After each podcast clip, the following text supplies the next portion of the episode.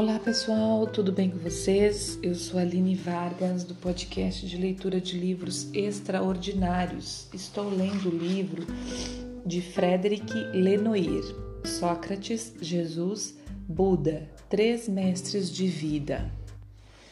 Então, vamos continuar o capítulo 7, que estamos falando da arte de ensinar. Ontem começamos os subtítulos, o subtítulo Os Encontros de Jesus. Vamos continuar. Uma boa leitura para nós uma boa escuta.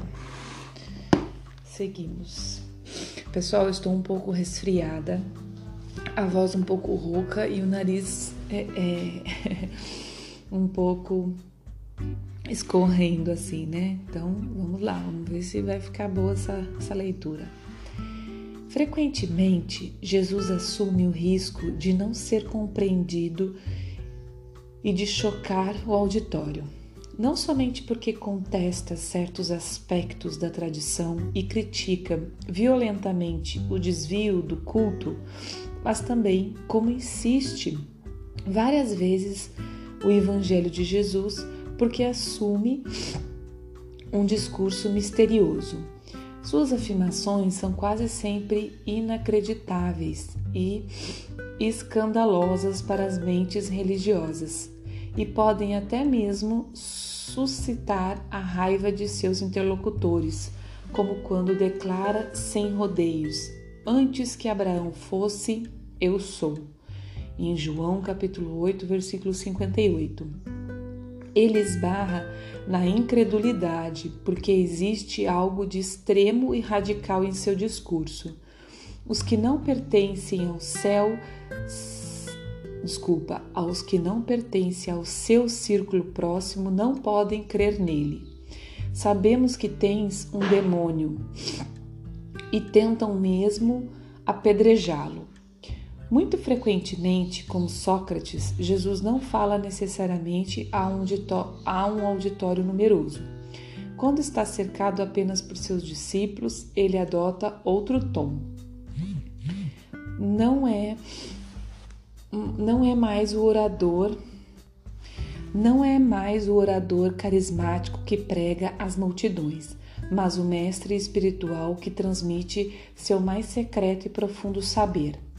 Nos evangelhos, sobretudo, mais uma vez no de João, as longas conversas com os discípulos são, muitos, são muitas e proporcionam diálogos aprofundados. Mas não é apenas aos discípulos próximos que ele fala de coração aberto. Com a mulher samaritana, com o fariseu Nicodemos, com o cego de nascença, o publicano, o rico notável, o profeta que fala a multidões se transforma num ser profundamente sensível, que continuamente guia as almas e lhes mata a sede de verdade.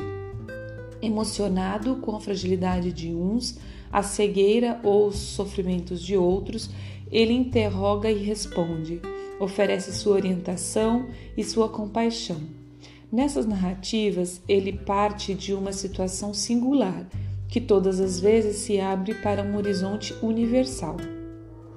Na maioria desses encontros, implicitamente faz-se menção a um curioso poder que Jesus possui, o de já conhecer seu interlocutor, o que não deixa de desconcertar os interessados.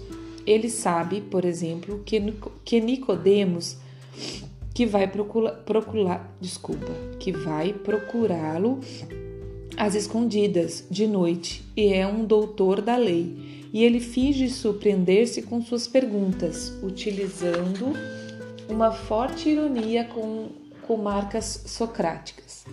És mestre de Israel e ignora essas coisas? Está escrito em João capítulo 3, versículo 10.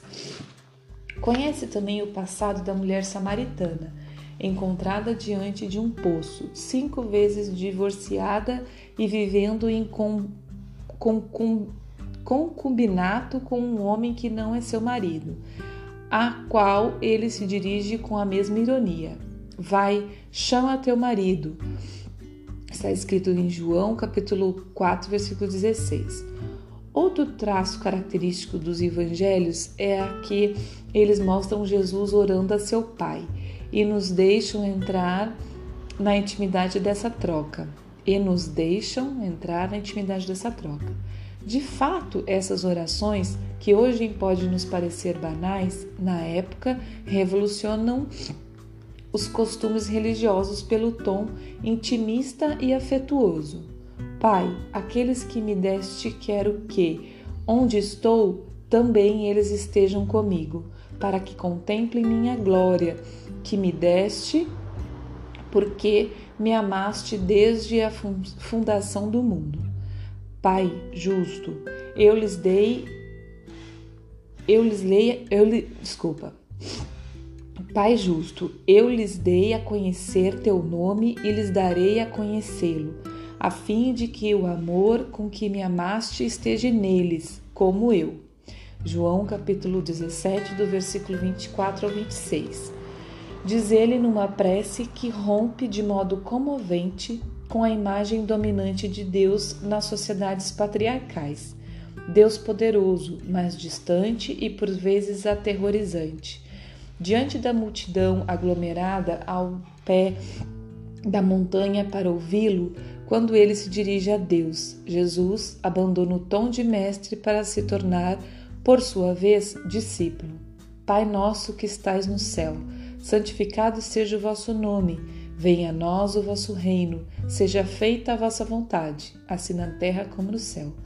Mateus capítulo 6, do versículo 9 ao 10. Se há mais um traço marcante no modo de Jesus ensinar, e isso qualquer que seja o auditório, é o uso de parábolas que a vida cotidiana lhe inspira.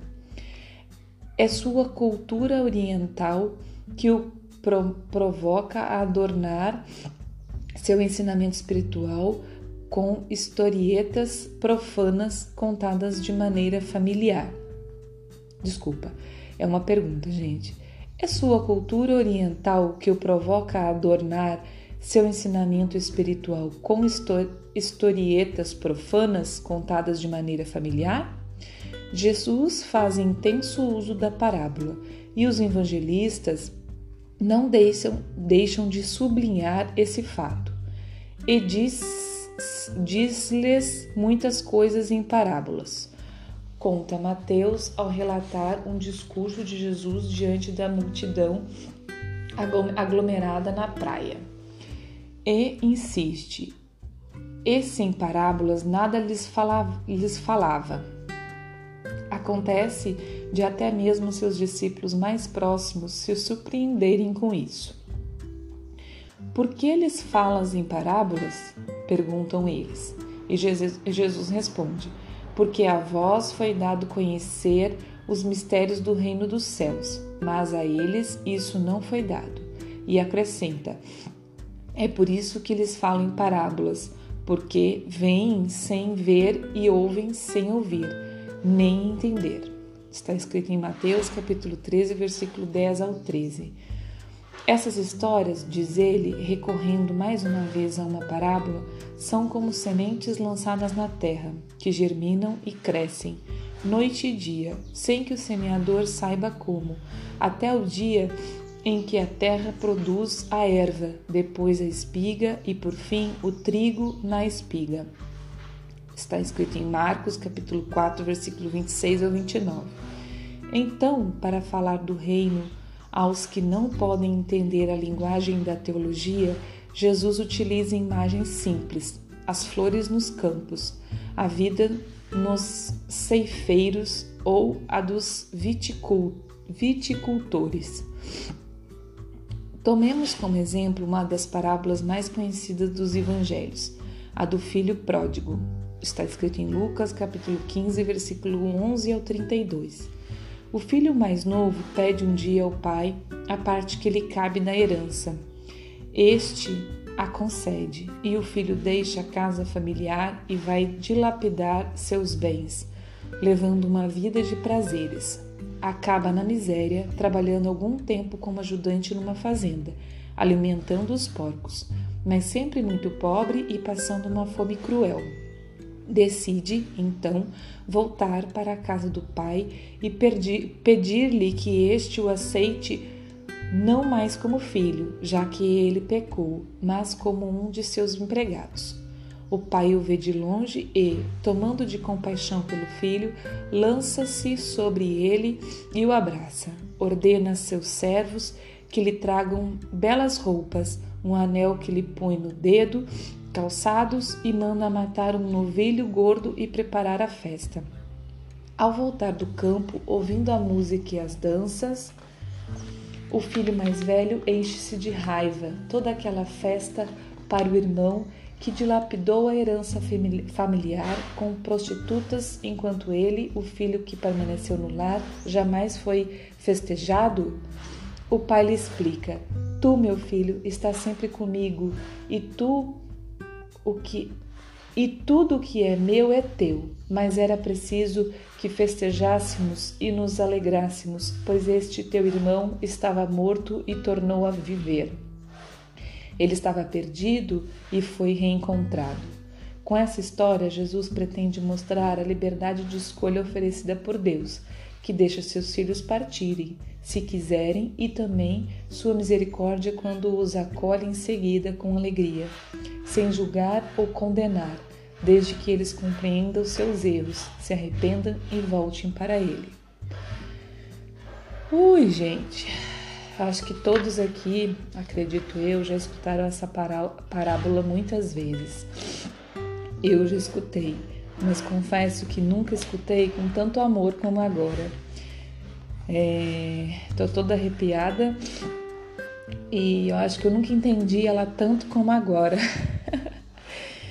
é, fez tanto sentido para mim, sabe? E sabe o que mais faz sentido para mim?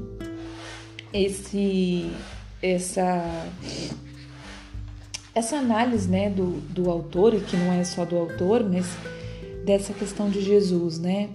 Do que que Jesus veio nos passar, né? E eu acho que em muitos muitos momentos, em muitas religiões hoje em dia e ao longo da história, está, está mudando bastante, mas ao longo da história não se entendeu isso, né?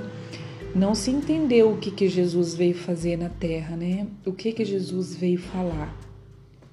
E acho que ainda não se entende, eu acho que em muitos casos. É, esse Deus é, que não pune, né? O Deus que. Porque eu lembro que, que eu, que eu escutava muito e se escuta muito, né, até hoje ainda, ah, porque Deus castiga, ah, porque é castigo, porque não sei o quê, porque você é um pecador e vai ser punido, não sei o quê. Essas coisas sempre foram muito fortes assim na sociedade, eu acho que existe até hoje ainda isso enraizado dentro de nós. E não tem nada disso, né, gente? Jesus veio falar isso e, e parece que a gente em, em muitos momentos não, não entendeu ainda. Eu acho que muito ainda não entendeu, né? Que Jesus veio falar que Deus é Deus de amor, né? Não é Deus de punição.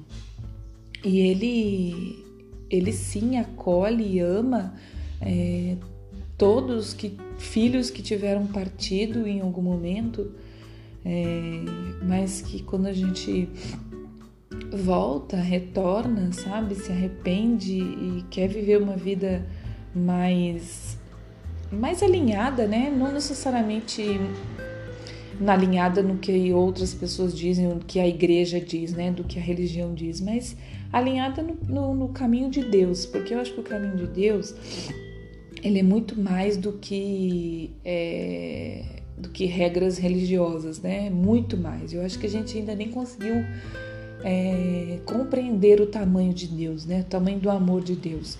Ele não é colocado em regras pequenas, né? Mas o principal é o amor, né? O amor, o respeito, ajuda o outro, ajuda a si mesmo, né? Você olhar para si mesmo, é, todos os dias você buscar buscar a paz interior mesmo, buscar o, o seu espírito e E fazendo isso, você está ajudando a humanidade e também fazer serviços para ajudar a, a, humanidade. É isso, né? É isso que, que, que é a mensagem de Jesus e é isso que Deus espera da gente, né? Então eu vou parar por aqui porque eu acho que por hoje, né? Até porque o tempo já está aqui em 15 minutos mesmo, mas essa, essa parábola aqui ela é linda, né? Eu acho que ela é linda, ela nos mostra muita coisa, ela nos, nos mostra mesmo o tamanho do amor de Deus, né? E, e, muitas vezes a gente quer ser juiz, né? Eu acho que isso é uma coisa que a gente erra muito. É, a gente quer ser juiz, as pessoas querem ser juiz, né? A gente vê hoje na internet, então, como o povo é juiz, né? Como o povo aponta o outro, o erro do outro, diz que tá certo, diz que tá errado, diz que é pecador, diz que isso, diz que aquilo, diz que o não sei das quantas, diz que, que Deus não vai perdoar, ou que não sei o que. Gente, ainda não entendemos, ainda não conseguimos entender a, a grandeza de Deus. Então a gente é uma areinha, um grão de areia tão minúsculo diante de tudo que é Deus, sabe? Então não tentamos nós, não podemos, não temos capacidade de apontar o outro, porque temos, temos tanta coisa para olhar em nós antes de qualquer coisa, e mesmo que a gente tenha olhado tudo em nós, ainda assim não temos é, capacidade, não temos é, nenhum direito de apontar o outro, não temos mesmo. Então eu acho que eu, eu sinceramente, gente, gente, uma das coisas que eu tenho em, em, em missão na minha vida é passar para o grande número de pessoas o, esse olhar, sabe? O olhar do não julgar, o olhar do, da compaixão, o olhar da união, sabe? Do coletivo. Eu acho que a gente não, não tem outro caminho, não tem, não existe outro caminho. O coletivo o amor ao próximo, o respeito, porque estamos todos ligados, estamos todos ligados, não temos não temos separação de ninguém, entendeu? Estamos ligados numa, numa, teia enorme energética. Então, é isso aí, gente. É isso mesmo, é, é união, é coletivo, é olharmos uns aos outros, é respeitarmos uns aos outros, respeitarmos a escolha do outro ou até o erro do outro, o que nos parece erro, né? A primeiro, primeiro olhar, é, respeitar, né? É o processo daquela pessoa. Se Deus não julga, né? Se Deus é de amor, nós não temos outro caminho. Este é o caminho, tá bom? Um grande abraço, muito obrigada. É, Seguimos aqui de coração aberto nessa leitura maravilhosa. Hum, espero que estejam gostando. É, bom dia, boa tarde, boa noite. Até amanhã.